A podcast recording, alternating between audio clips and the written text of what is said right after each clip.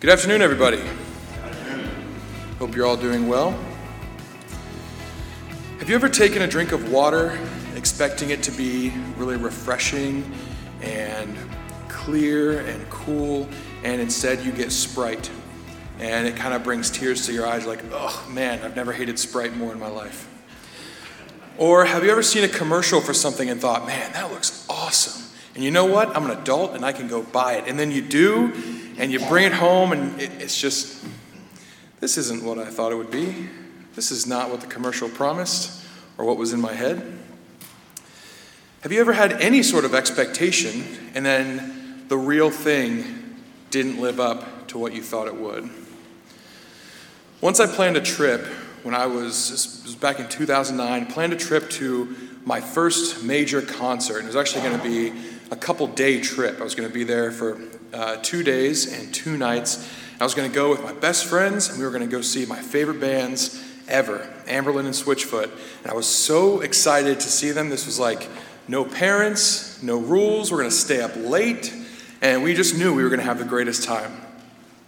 Now, we knew that over the course of this trip, where we'd be sleeping in my family's van in the middle of summer, that we would get hot, that we would get sweaty, that we'd be exhausted, but we also knew we were going to have the time of our lives, so that stuff didn't really matter nearly as much. Now, in reality, though, we got to the concert, and there were parts that were amazing. This is still to this day one of my favorite memories.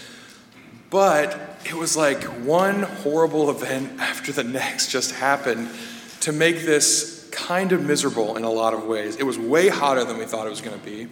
We saw a tornado on the way to the concert, which was up in Canton, Ohio, and that was freaky enough. Then it poured at the concert, so it's like mid 90s weather, 115% humidity. All the standing room for the concert was mud, so we're just standing in mud with thousands of people around us. The van, oh man, it was miserably hot sleeping in that. So, and there wasn't enough room in the back for all of us, so I had to sleep in the front in a seat, just lean back like this. It was awful. Oh man, it was terrible. So the next night we decided, you know what, we cannot stay in this van for anymore. This is horrible. So we called parents and we said, hey, you love us and we're miserable. Can you please get us a hotel room? And so they did, not knowing what a disgusting state that we were in. They just thought, we're going to help out our kids. Well, on the way out of the concert, after we had been fighting all the time, my friend, he fought at me because he said, You keep bumping into me. I was like, We're at a concert with a thousand people. Where do you want me to go? Everyone's jumping up and down. We're muddy. It was horrible. So we're driving, we're like, okay, we gotta leave. We've seen our favorite bands. This part was incredible, but we gotta get out of here. We gotta go to a hotel, get a real shower, and not just be so miserable. So we drove to this hotel, but first we had to get out of the parking lot, which was just a field of mud at this point in time. And it was on an uphill. So to get on the road, we had to travel downhill on all mud in this giant 70s style van. And of course, we got stuck. And we didn't just get stuck. We actually we pulled out of our parking space, started driving down the hill, and realized if we're going to make it onto the road, we got to have all the momentum built up to just boom, hit over the curb and get onto the road. So we're just like barreling down this hill, trying to control it in the mud. And Switchfoot, one of my favorite bands that we went to go see, decided to pull across the road in exactly that moment. And so we had to slam on our brakes and stop at the bottom of this hill in about a foot of mud. I had I've never been angrier in my life. So I get out of the car, I'm, I'm going to push this thing. Other concert people are coming to like go help us push out of this giant hole that we're in. And I'm standing right behind the wheel. So they hit the gas and all the mud just up my whole body. I am covered in mud. We finally get out. We go to the hotel and I think, okay, this is the end of our problems. I get in the shower, fully clothed because I'm covered in mud. I need to get it off. And the bathtub starts flooding up it was just one thing after another. It was absolutely miserable. And I think they like got our Taco Bell order wrong on the way home. It was miserable. Still one of the best nights of my life, but horrible. My expectation did not match the reality of what happened. And this can happen in our faith too if we're not careful. So, I'm going to go over a few examples today of times where people expected one thing about Christ's call to them, and it ended up being a call to something different that they weren't expecting. So, if you will turn with me to Matthew chapter 8. We're going to spend all of our time actually in Matthew's account. Matthew 8, starting in verse 19. Matthew 8, 19 says, Then a certain scribe came and said to him, Teacher, I will follow you wherever you go. And Jesus said to him, Foxes have holes and birds of the air have nests, but the Son of Man has nowhere to lay his head. Verse 21, another person, then another of his disciples said to him, Lord, let me first go and bury my father. But Jesus said to him, Follow me, and let the dead bury their own dead. So one man was ready to follow Christ somewhere, but he wasn't quite ready to follow him nowhere or in his wandering, not really sure where they were going to end up for the night. He knew, yeah, I can be on a course with Jesus Christ, but I don't know about this uncertainty factor. I'm not sure about that. The other man was ready to follow Christ sometime but he might not have been ready to follow Christ now.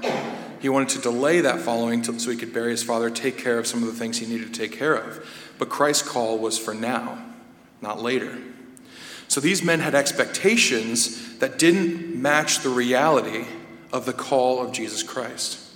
When Christ calls people to follow him, the way isn't always going to make sense. And the timing isn't always going to make sense. Actually, I would say rarely is it going to make sense to us because we can't make sense of a lot of things. But are we ready to dismiss our preconceived notion of what the call looks like and when we are to follow? The second example I'd like to point out is a few chapters over in Matthew 26. If you turn there, Matthew 26, and this account is about Peter, the apostle or just disciple at this time, I guess. Matthew 26, we'll start reading in verse 35. Now, this was just before Christ's crucifixion, and Christ tells them that they are going to fall away, they're going to, they're going to abandon him. And Peter is not okay with this. He, he is upset that Christ would accuse him of abandoning Christ when he's been so loyal all this time. And so, after Christ says this to them, in Matthew 26 35, Peter says, even if I must die with you, I will not deny you. And all the disciples said the same. Now we look at this and we say, Ha, we know the end of the story. Peter was not ready to die for Jesus Christ. He denied him three times. But that's not totally true. Peter wasn't lying in this moment. I think he was ready to die for Christ. If you go forward just a few verses in uh, verse 51 of Matthew 26, it says, And behold, one of those who are with Jesus, this is after all of the guards come to arrest him. Behold, one of those who were with Jesus stretched out his hand and drew his sword and struck the servant of the high priest and cut off his ear. Then Jesus said to him, Put your sword back into its place, for all who take the sword will perish by the sword. So Peter was ready to die for Christ. He was swinging swords at people's heads. He was out for blood in that moment, and he wasn't care if he went down or they went down, as long as someone went down. He was ready to go out in a blaze of glory, defending what and who he believed in. But we know from the end of the story that Peter wasn't quite ready to follow Christ because the death that Christ suffered wasn't glorious. It wasn't a spectacle. It wasn't amazing. It was humiliating. It was slow and it was agonizing. It was painful. It was brutal and it was visible. Peter did not want that kind of death. Blaze of glory? Absolutely, I'll follow you to death. But humiliation, scorn from my people? No, that doesn't sound good. So Peter had an expectation that did not match the reality of Christ's call to follow him. Are we ready to dismiss our own preconceived notions of how it's going to look when we follow him? Like Peter wasn't in this moment. Now we know he went on to follow him, even through humiliation, scorn, but at this point in time, he wasn't ready for it. So are we. So, what about us then? We're the third example that I'd like to point to. What are our expectations of what is being asked of us? And how does it match up to the reality of what Christ is calling us to. In Matthew 28 18, if you turn there for a final scripture. 28 18, this is a call that Christ has for us. He obviously said it to his apostles in that moment, but we understand that this is a call that echoes throughout time, especially because at the end of it, uh, he says, I'm with you even to the end of the age. And we know the apostles weren't there till the end of the age, and we're still here. So we take that, this call to mean it's going to us as well.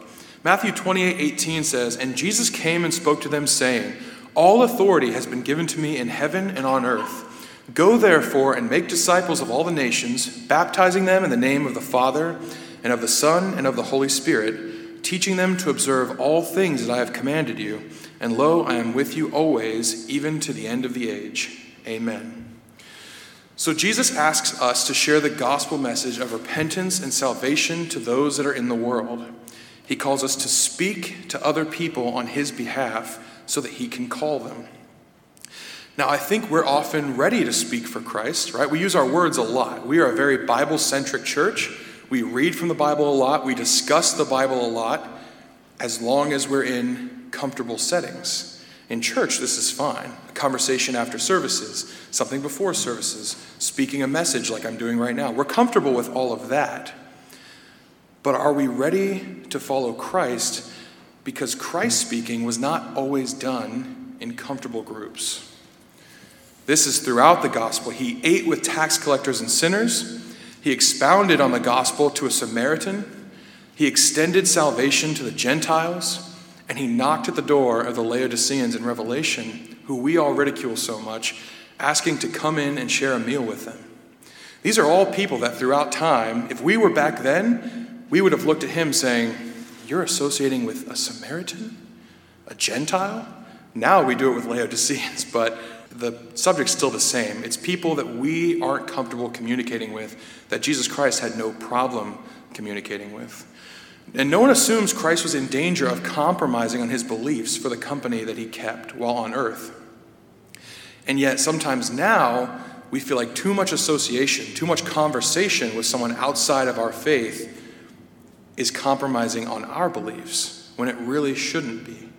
So I'll ask the question what lines have you drawn for yourself that you believe Christ must have had in mind when he asked us to make disciples of all the nations? Is it all the nations, but I can't talk to a Buddhist because I might compromise? An atheist because I might compromise? A Christian of a different denomination because I might compromise? Or did, when he said all the nations, did he mean all the nations? Is our expectation matching the reality of Christ's calling? Christ never claimed to have an easy calling. The yoke is easy and the burden is light only because he's shouldering the weight with us, not because it isn't difficult or won't feel heavy to us sometimes. It should cost us everything we have to follow God. Everything we have to follow Him where He wants us to go. And most of us here have already made that commitment. So let's make sure that we know what He expects of us so that our expectations match His reality.